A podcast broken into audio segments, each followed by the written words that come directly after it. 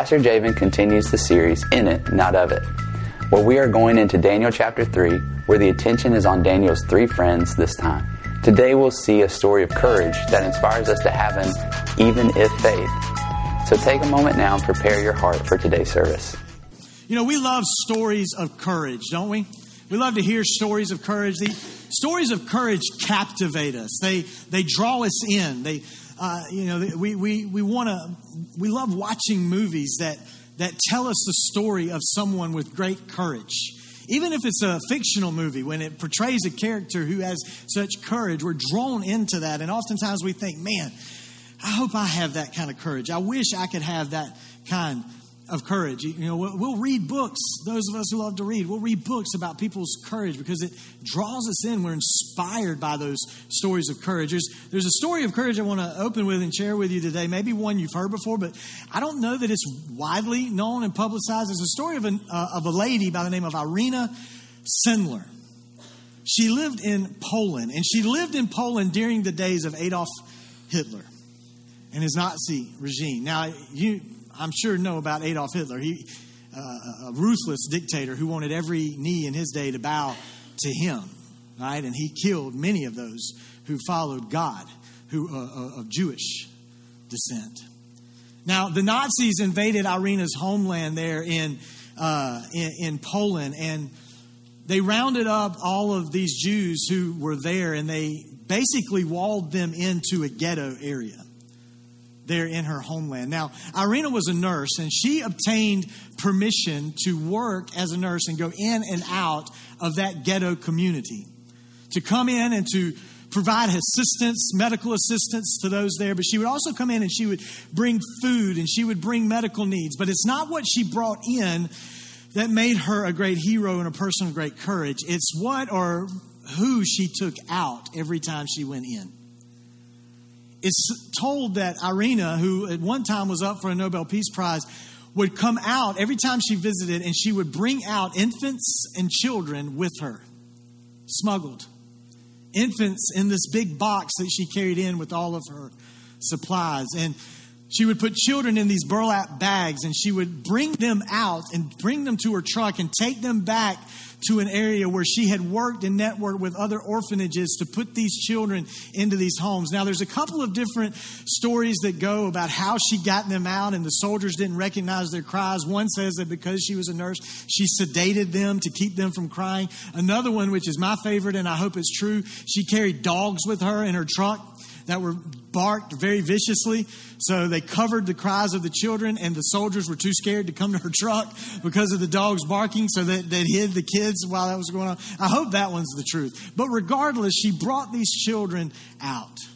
Eventually, Irena was caught. She was taken captive, she was taken prisoner. And miraculously, the only thing that happened to her was that both of her legs were broken. She survived and she was never killed. And when the war was over, she reunited herself with these children that she had rescued and taken to these orphanages and had their names changed to protect their identities. But Irena kept their names in a jar hidden in her backyard where she was living at the time, all with the goal to reunite every single child with their parent if she could. But it wasn't very successful because most every parent was killed and murdered by the Nazis. But through these orphanages, Irena and those in, the, in charge were able to rescue 2,500 children and restore them to new homes. You hear stories like this of great courage, and you're just wowed by it, right? You're in awe of what someone was able to do. Today, we're going into Daniel chapter 3, and Daniel chapter 3 tells us of another historic account of courage. It comes from three guys, three other guys, individuals, only other three that are named as captives in Babylon in the book of Daniel Hananiah, Mishael, and Azariah. So we get into Daniel chapter 3, and it's their turn to step up and exhibit their faith in God. When Daniel chapter 3 opens, it opens with an explanation that King Nebuchadnezzar had made a 90 foot tall statue. 90 feet tall. It was nine feet wide at its base, and he put it in the plains of Dura in Babylon. And he called out all the government employees, all the, all the essential people in, in government around that area, and he said, You need to come out. We are going to worship this image, this statue that I have built. We don't necessarily really know what this statue was. The, the, the Aramaic word, remember chapters 2 through 7, I told you, are written in Aramaic. It's while they're in Babylon. So it's Daniel's writing this in Aramaic. And the word there is the word salam, which is a word that means image or idol, which was nothing new in this culture. They put up idols all over the place and they worshiped them. That was nothing new. The, the corresponding Hebrew word sounds the same as the Aramaic word, and it means essentially the same. It means an image, but it also means a likeness of. So that's where many believe that this image was in the likeness of Nebuchadnezzar. Others say it was in the likeness of a god of Babylon in that day. Regardless, it was a huge statue, which is nothing new, but the, the size was incredible 90 feet tall. In this room, from the floor, and don't look up because those lights are bright, but later, look up. The top pinnacle of, the, of the, this room, that's 28 feet tall. And we think, man, that's tall, that's big. This thing was 90 feet tall. A story on a building is anywhere between 10 uh, to 11 feet each story. So you can basically think that the size of this statue was anywhere from 9 to 10 feet or 10 story building. And it was 9 feet wide. That's one foot shorter than basketball fans than a the height of a basketball goal. All right? Huge. And Nebuchadnezzar is calling them out and he's saying, Come and worship this image. Now, we live in a culture that is all about image building, are we not? Maybe those of you who grew up or you were around in the late 80s, early 90s, you remember this guy. And he did a commercial uh, back in the late 80s, early 90s. Some of you are looking at his hair and you're thinking, hey, that's what my hair looks like now because it's making a comeback. But anyway, he, he made commercials, and the, the tag of that commercial, maybe you remember it, was Image is Everything. That was the tagline for that, that, that commercial. It was a camera commercial. That tagline, that mantra, that has been the mantra of our world essentially forever. Image is everything. We want others to notice the image that we are building in our life. In fact, we even want others to go as far as to adore and praise and recognize the image that we are producing and we are building in our life. We get caught up worshiping the concept of image and how we look. The Pharisees did this and Jesus called them out on it. He said, You work so hard to make yourself look good in public. And you think about it, how often we focus on our reputation because we want to we're concerned about what people think about us what people how people see us how people perceive us so we work so hard on our reputation but sometimes we work so hard on our reputation that we sacrifice our character and who we really are as a person we forget that we were actually made in the image of god so rather than trying to build our own image, we should be trying to build the image of God that is within us. And the only image we should be worshiping in our life is that of God. We need to put our image on the altar rather than making our image an altar that we bow down to. And that goes for anything that we put in first place in our life. Anything that we're pursuing more than we're pursuing God, that thing needs to be put on the altar, not an altar that we bow down to. So this image also, it's made of pure gold. From top to bottom, it's all gold. Now, if you remember, if you were here last week or if you've read Daniel chapter 2, you remember Daniel's vision that he had, or Dan, uh, Nebuchadnezzar's dream that he had. And then Daniel was spoken to by God through a vision to confirm that dream. And in the dream, Nebuchadnezzar's dream, he had this statue, right? And the statue was made, the head was gold. And the head of gold represented Nebuchadnezzar and Babylon. The rest was made of different materials. You had you had uh, uh, silver, and then it was brass or bronze, and then you had iron and clay, and all of these were kingdoms that would come after Nebuchadnezzar, taking over one from each other. But Nebuchadnezzar makes this whole statue of gold, and Nebuchadnezzar chapter in Daniel chapter 2 it ends with Nebuchadnezzar bowing down on his knees and proclaiming that Daniel's God is the God of all the gods. But Daniel chapter 3 opens with Nebuchadnezzar creating a statue made completely of gold and commanding others to bow down to it. It's as if Nebuchadnezzar is saying, This prophecy that God has tried to speak through, that's not going to happen. Because I'm king. My kingdom's going to reign forever. My kingdom will be established and hold. And this is the statement he seems to be making. Let's jump into Daniel chapter 3 and let's see what happens here. Let's start in verse 4. So the herald shouted, and he said, People of all races and nations and languages, listen to the king's command. When you hear the sound of the horn, the flute, the zither, the lyre, the harp, the pipes, and other musical instruments, bow down to the ground to worship King Nebuchadnezzar's golden statue. Anyone who refuses to obey will immediately be thrown into a blazing furnace. So, at the sound of the musical instruments, all the people, whatever their race or nation or language, bow to the ground and worship the gold statue that King Nebuchadnezzar had set up. I want us to notice this language, how it keeps saying over and over again, of every nation, of every language, of every race, whatever tribe was represented in that day. They were trying to bring everyone in unity to worship what King Nebuchadnezzar had been establishing. But we know, as followers of Christ, there's only one kingdom that's going to reign forever. And this is what God tried to speak to Nebuchadnezzar and let him know King, you're establishing a kingdom, you're building this kingdom. In fact, remember, I gave you the victory over Judah. I let you win that. He said, You're building this kingdom, but there's going to come a day where there's a rock that's going to come and it's going to destroy every other man made kingdom, and that kingdom alone is going to live forever. So just enjoy your kingship, king, while you can, basically. But he's establishing, we said last week, the spirit of Babylon wants to create an, a counterfeit kingdom to the kingdom of God. And so th- now he's creating a counterfeit worship to worship a God that is not God. And he's calling every nation and every tribe and every language to come do this.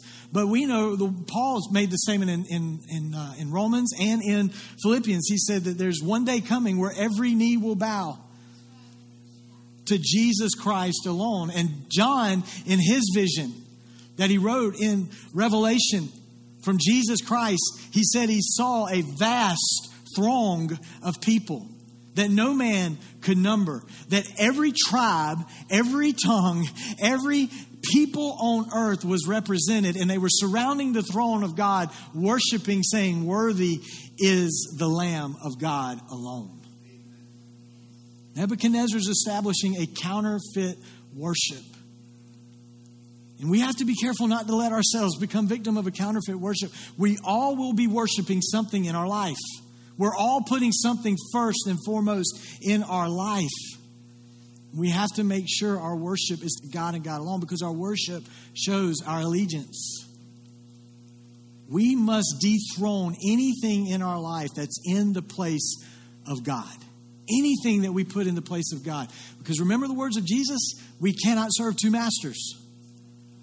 We have to dethrone anything that sits in the place of God. And Paul told us that Jesus Christ was the image of the invisible God. Colossians chapter 1, verses 15 to 16. Christ is the visible image of the invisible God that goes all the way back to the beginning. This invisible God that Hananiah, Mishael, and Azariah, we're going to see. They're going to say, That's the only God I'm worshiping. Jesus Christ is the image of that invisible God. He existed before anything created, He is supreme over all creation. And in verse 16, Paul writes, It says, For through him God created everything in the heavenly realms and on earth. He made the things we can see and the things we can't see, such as these thrones, kingdoms, rulers, Everybody that sits on these, God created them and gave them to them. And not only that, all the authorities in the unseen world that we don't even know about. God is over all of it. Everything was created through Him and for Him. So our allegiance should be to God and God alone. There's nothing else that should take the place of God as our salvation or as our hope. And we cannot have an allegiance that is greater in our life than our love towards others. Because Jesus Christ, who is the image of the invisible God, came and told us, A new command I give you love one another. So our, our, our worship, our allegiance is to God and God alone. Daniel, let's keep going. Daniel chapter 3, verse 8. But some of the astrologers, we talked about them last week, the wise men, they went to the king and they informed on the Jews. In other words, they tattled, they snitched, all right? They said to King Nebuchadnezzar, Long live the king. Verse 12, he said, You issued a decree requiring all the people to bow down and worship the gold statue when they hear the sound of the horn, the flute, the zither, the lyre, the harp, the pipes, and all the musical instruments. That decree also states that those who refuse to obey must be thrown into a blazing furnace.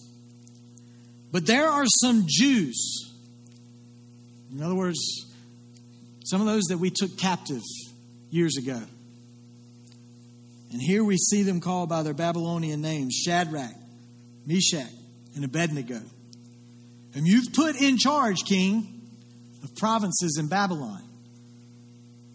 They pay no attention to you, your majesty. They refuse to serve your gods, and they do not worship the gold statue that you have set up. Listen, the spirit of Babylon is quick to throw people who don't look like them act like them, think like them, and talk like them, they're quick to throw those people into the fire. That's the spirit of Babylon. If the spirit of Babylon is quick to throw people who don't look like them, act like them, think like them, talk like them into fire, then we, as a body of Christ and followers of Christ who have the spirit of Christ, cannot act like the spirit of Babylon. All right? We seem to live in a world that has forgotten that you can live in a place with someone, disagree with someone, but still not destroy someone, still not bring them down. You can still value another person and disagree with that person. You don't have to throw them into the fire. You don't have to cancel them. The, the, the spirit of Babylon, that's what it's about. We are called to have a spirit of reconciliation. Ultimately, hoping to see every heart and life reconciled to that of Jesus Christ. But we are called to a spirit of reconciliation. We are compelled by love. The spirit of Babylon looks to crucify, the spirit of Christ looks to bring life to others. That's what we're called to do if we're following Christ. Now, I want us to watch the courage of Hananiah, Mishael, and Azariah. Watch their courage, listen to their courage. Verse 13 Then Nebuchadnezzar flew into a rage and ordered that Shadrach, Meshach, and Abednego be brought before him. And when they were brought in, Nebuchadnezzar said to them, Is it true, Shadrach, Meshach, and Abednego, that you refuse to serve my gods or to worship the gold statue that I have set up? I'm going to give you one more chance, he says, to bow down and worship the statue I've made when you hear the sound of the musical instruments. But if you refuse, you'll be thrown immediately into the blazing furnace. And then, what God will be able to rescue you from my power? Nebuchadnezzar, we need to understand this. When he's asking them, Do you not worship our gods. He's referencing a public expression. Babylon was a pluralistic society. Nebuchadnezzar was fine with them having their faith in their God. But he wanted them to also worship the Babylonian gods in addition to their God. He wanted them to show allegiance to him as the full authority into their pluralistic society. And the spirit of Babylon will tell you that in private, who you worship, whatever. But in public, you need to fit in with the whole. To be in unity, we must be like everyone else and worship what everyone else likes. And Nebuchadnezzar saying, Look, I've acknowledged the God of Daniel and your God. Nebuchadnezzar, uh, Shadrach, Meshach, and Abednego. I've acknowledged that. I've acknowledged that God. Isn't it only fair that you also acknowledge my gods?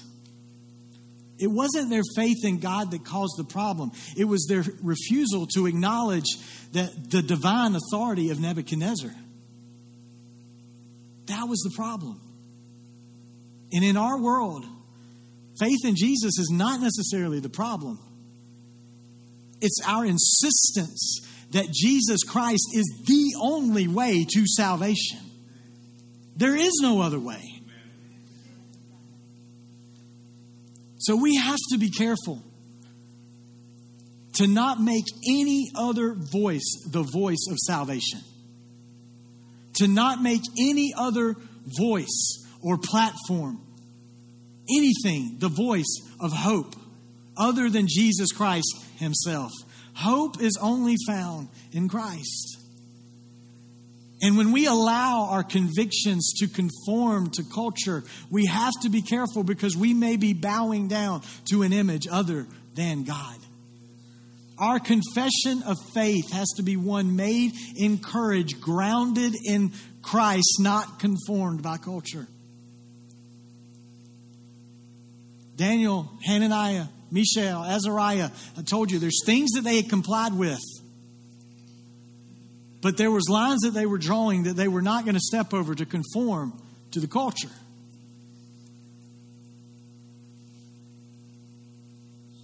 So we have to create those lines in our life as well that says, I'm not going to conform. I'm not going to cancel you either, but I'm not going to conform. Hananiah, Mishael, and Azariah, they didn't trust anything other than their God. They didn't need a God of rain. They didn't need a God of whatever else was going to bring whatever. Their God and God alone was the only God that was going to provide. Now, listen to their courageous confession.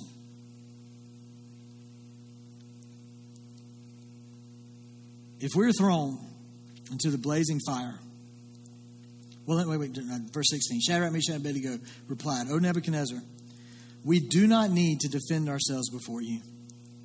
If we're thrown into the blazing furnace, the God whom we serve is able to save us. He will rescue us from your power, your majesty.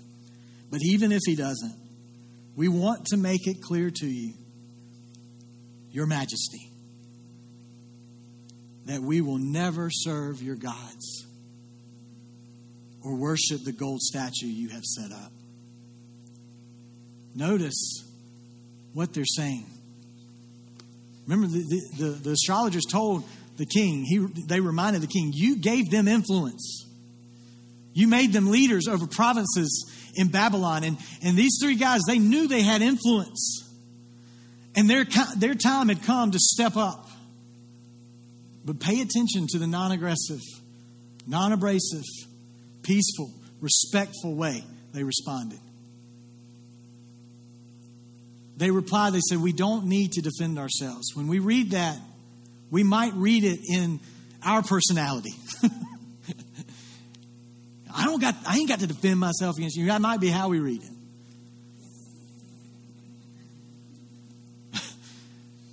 but the word that's translated need here, it's remember it's written in Aramaic. So it's translated need because of Aramaic. The corresponding Hebrew word is a word that, that means hasty or excited. So, in other words, they're respectful. Notice how many times they say, Your Majesty. They respectfully respond to the king and they say, Look, we don't have to get worked up or excited in, our, in the defense of ourselves. This is what we believe. When we respond to the spirit of Babylon, we have to respond with the spirit of God. And the spirit of God, the fruit of that spirit is love, joy, peace, patience, kindness, goodness, gentleness. Sometimes we, we think we're making a stronger point if we're, we're not kind or gentle in how we make that point. Don't forget that the fruit of the Spirit has kindness and gentleness a part of it. Faithfulness, self control. And I'm not preaching just to you, I, I got to tell myself that. But they, they said, look, we, we want to be clear. We want you to understand. We don't want to make to be sounded, we, we don't want to sound like there's any division or conflict in our conviction. King, we respect you as king.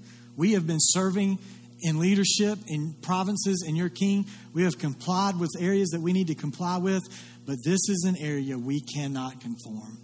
So, King, respectively, we're not going to bow down to this God because there's no God like our God. There's no God like Jehovah. This is what they were saying. Now, I'm not going to say that these guys didn't have a fear of Nebuchadnezzar, but their fear of Nebuchadnezzar that may have been there was not greater than their fear of God. And it wasn't greater than their faith in God. See, if we have a fear, if we let ourselves fear anything more than we fear God, then eventually we're going to find ourselves bowing to something instead of God. And our faith has to be in the fact that God is bigger than anything. They believed God could, and they believed God would. But not only that, did you hear what they said? We believe God even if He doesn't. They believed the words of the prophet Isaiah that said, His ways are not our ways. His ways are higher than our ways. So we believe God can, we believe God will, but even if He doesn't deliver me the way I hope He will deliver me, I'm still not going to bow, King, to that image. I'm only going to trust God. And sometimes we take a stand and God delivers us on this side of eternity. And sometimes we take a stand and God allows us to face suffering. And maybe He doesn't deliver us on this side of eternity. But we have to ask ourselves the question in those moments, in the same way that these three guys did is knowing God enough in that moment? I know God. So let's look real quick. Verse 19 Nebuchadnezzar was so furious with Shadrach, Meshach, and Abednego, his face became distorted with rage. He commanded that the furnace be heated seven times hotter than usual. Then he ordered some of the strongest men of his army to bind Shadrach, Meshach, and Abednego and throw them into the blazing furnace. So they tied them up, threw them in the furnace, fully dressed in their pants turbans, robes, other garments. And because the king in his anger had demanded such a hot fire in the furnace, the flames killed the soldiers as they threw the three men in. So Shadrach, Meshach, and Abednego, securely tied, fell into the roaring flames. But suddenly, Nebuchadnezzar jumped up in amazement and exclaimed to his advisors, I'm not crazy, Emma. Didn't we tie up three men and throw them in the furnace? Yes, Your Majesty, we sure did. Look, he shouted. I see four. Unbound. Walking around in the fire unharmed. And the fourth looks like a god.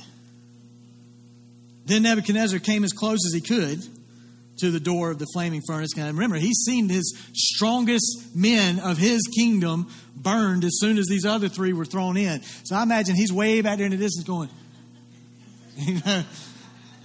trying to not get anything on him burned. And he shouted, Shadrach, Meshach, Abednego, servants of the Most High God. Boy, he's changing his tune all of a sudden, isn't he? Come out Come here. So Shadrach, Meshach, Abednego stepped out of the fire. Then the high officers, officials, governors, advisors crowded around them, saw that the fire had not touched them, not a hair on their heads was uh, singed, their clothing was not scorched, and they didn't even smell like smoke.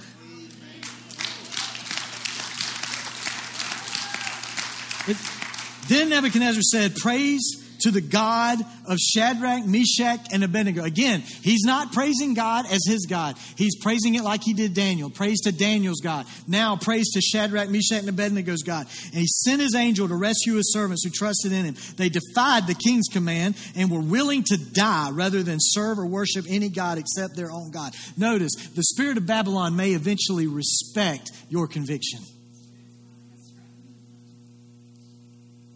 Therefore, I made this. I make this decree: If any people, whatever their race or nation or language, speak a word against the God of Shadrach, Meshach, and Abednego, they'll be torn limb for limb. Now, okay, all right. I mean, we appreciate it, Neb, but um, again, you know, you're not completely understanding the Spirit of God here. Uh, their houses will be burned uh, into heaps of rabble, turned into heaps of rubble. There is no other God who can rescue like this. Then the king promoted Shadrach, Meshach, and Abednego again to even higher positions in the province of Asia. Real quick. In his letter, in Peter's letter, we read in chapter 1, in chapter 4, verse 12, Peter tells them, he says, Don't be surprised when you go through fiery trials. Don't be surprised. And then in chapter 1, the opening text we read, look at what he said in, in chapter 1 of our opening text. These trials will show that your faith is genuine. It's being tested as fire tests and purifies gold, though your faith is far more precious than mere gold. Is there any coincidence you think that Peter keeps referencing tests and trials and fire and gold? I don't think so. Because Peter grew up knowing these historical counts. And I think he realizes and knows that the same exile that they were living in in Babylon, this is the same type of thing that those now who are believers in Jesus Christ in Peter's day were living in, scattered throughout all of these provinces trying to live out their faith. And it's the same thing that we live in as followers of Christ in a world that doesn't understand God. But what does the fire do? The fire purifies. The fire pulls whatever little bit of Babylon or whatever lot of Babylon that's in us, it pulls it out. And it makes our faith more precious than gold. So, King, you can keep your statue of gold. My faith is in a God that is greater than your golden image. And my faith in God can create in me a faith that's worth more than your gold. Who you are, your worth, everything about you, it's found in Christ. All those minerals that was in that statue that we talked about last week gold, silver, brass, iron, clay, every bit of it, it's either discovered or created from what's discovered when it mines the crust of the earth or the rock in the earth. Who did we say last week is our rock? Jesus Christ. Everything about you, your worth, is found when you find yourself and discover yourself in Him. And the more you let Him grow you, the more you let Him form you and shape you in the image of who He's creating you to be, the more valuable your faith will be. And what happens? We need, we need to wrap up. They come out of the other end, God delivers them. But they didn't need to come out before they experienced Christ. They didn't need to come out before they experienced the presence of God. You don't have to get to the end of your trial to experience Christ. Christ can be experienced even in your trial and even in what you face. You don't have to, freedom doesn't come when you get to the end. Freedom is found by being in the presence of God. And when you walk through it, God walks through it with you. He walks through the purification process, and the only thing that's burned off of you is anything that has you bound. Whatever strong thing in this, by the spirit of Babylon, by this world that tries to hold you captive, it doesn't matter how strong it is in this world. It is not stronger than the spirit of God working in your life and freeing you.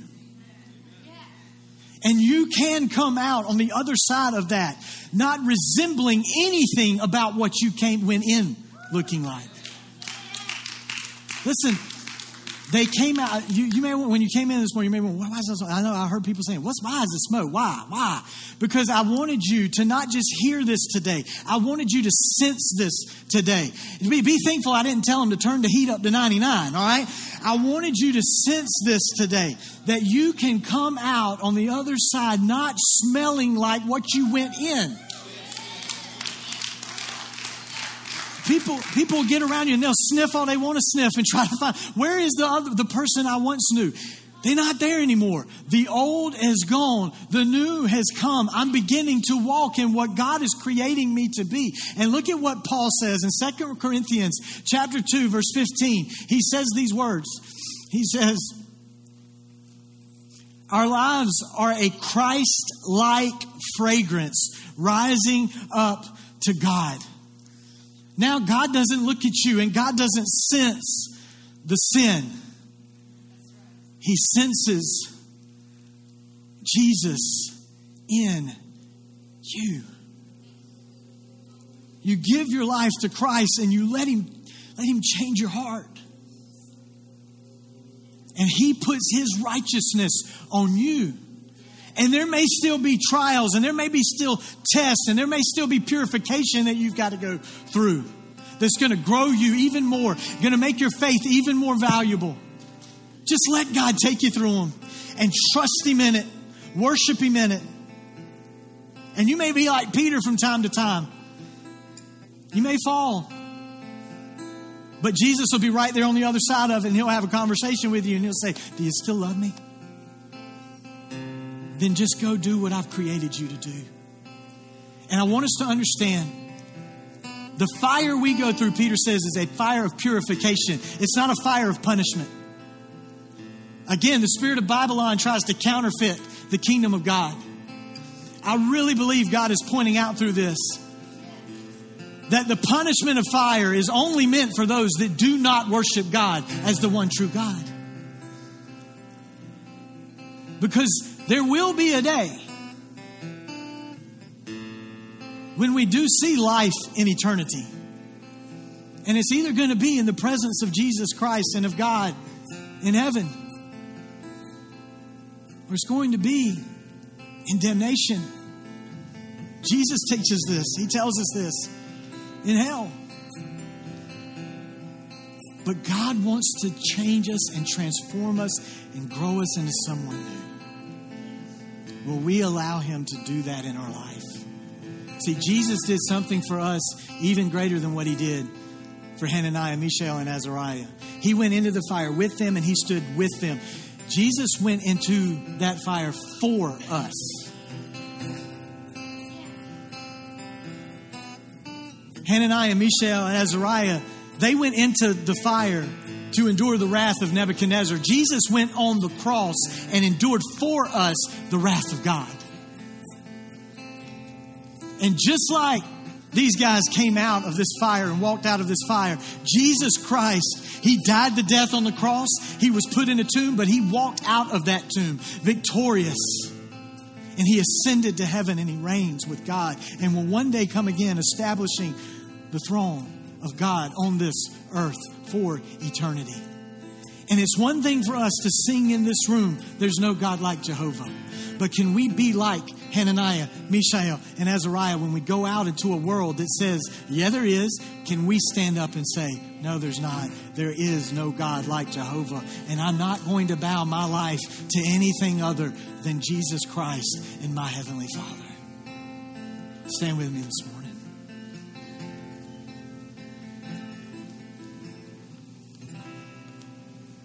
Father, we just worship you today. And we give you this moment. We give you this closing time. And Father, as we just, again, in these last few moments, just put our heart in you and reflect on you and who you are in our life, God, I pray that we will find freedom in you. I pray that we will find our heart in, in you and we will say that in our life, God, there's no God like you. And we can make a proclamation with our faith that says, I believe God can. I believe He's able. I believe God will. But not only that, I believe God, even if He does it differently than what I hoped, I still trust God. I encourage you today, if you have never put your faith in God's hands and believed in Jesus Christ, accepted Him as Lord, today I encourage you to take that step. Give your heart to Him. Express to Him today a faith that says, Jesus, I believe that you died on a cross, that you were risen again, and you did that for me in my place. And help me today to see my life transformed, to be made new in you, and to be different than what I've been living. Make that proclamation today. Take that step. Trust Him as your God and tell somebody. Your faith, as we see from Hananiah, Mishael, Azariah, from Daniel, your faith is meant to be public. It's not meant to be private. And it's meant to be in God and God alone. So tell somebody today. As we close out this morning, I just encourage you let's worship God faith that says there's no God like Jehovah. But don't just let this faith resound in this room. Take it out with you when you walk out of this place today. That every day I live, my life will proclaim there is no God like God.